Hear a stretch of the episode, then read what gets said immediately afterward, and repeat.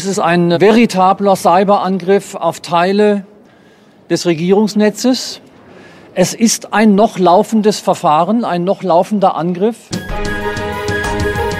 Das Handelsblatt Morning Briefing von Sven Affüppe. Guten Morgen allerseits. Der Hackerangriff auf das Datennetz des Bundes wird immer mysteriöser. Dass die Bundesregierung bis heute nicht sagen kann oder will, wer hinter dem Angriff steckt und wie groß der Schaden ist, ist schon merkwürdig genug. Noch verwirrender ist der Hinweis, dass der Angriff weiter läuft, aber unter Kontrolle sei.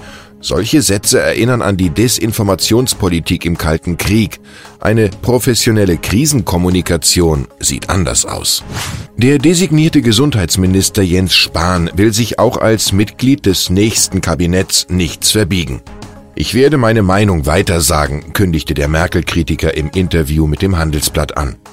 Die Debatten über die inhaltliche und personelle Ausrichtung der CDU seien auf dem jüngsten Parteitag nicht beendet, sondern erst begonnen worden.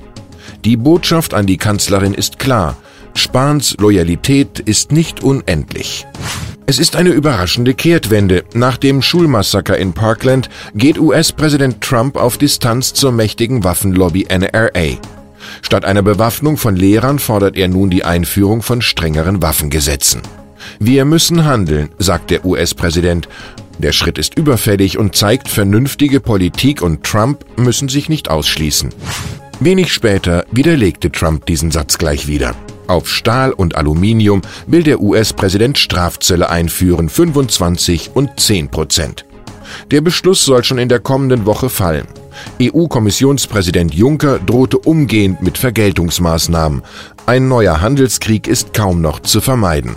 Trumps America First droht zur Gefahr für Wohlstand und Arbeitsplätze zu werden. Authentisch schlägt autoritär, Anhänger sind wichtiger als Untergebene. In Politik und Wirtschaft verändern sich die Wege, auf denen man es ganz nach oben schafft. Die aktuelle Handelsblatt-Titelgeschichte beschreibt die neuen Regeln der Macht. Pflichtlektüre für alle Machtmenschen und solche, die es nicht werden wollen. Sind Sie eher Rührei oder Croissant auf der großen Menüliste des Lebens? Auf diese und viele andere Fragen weist die Kolumne Der moderne Mann in unsicheren Zeiten von meinem Kollegen Thomas Thuma eine Antwort.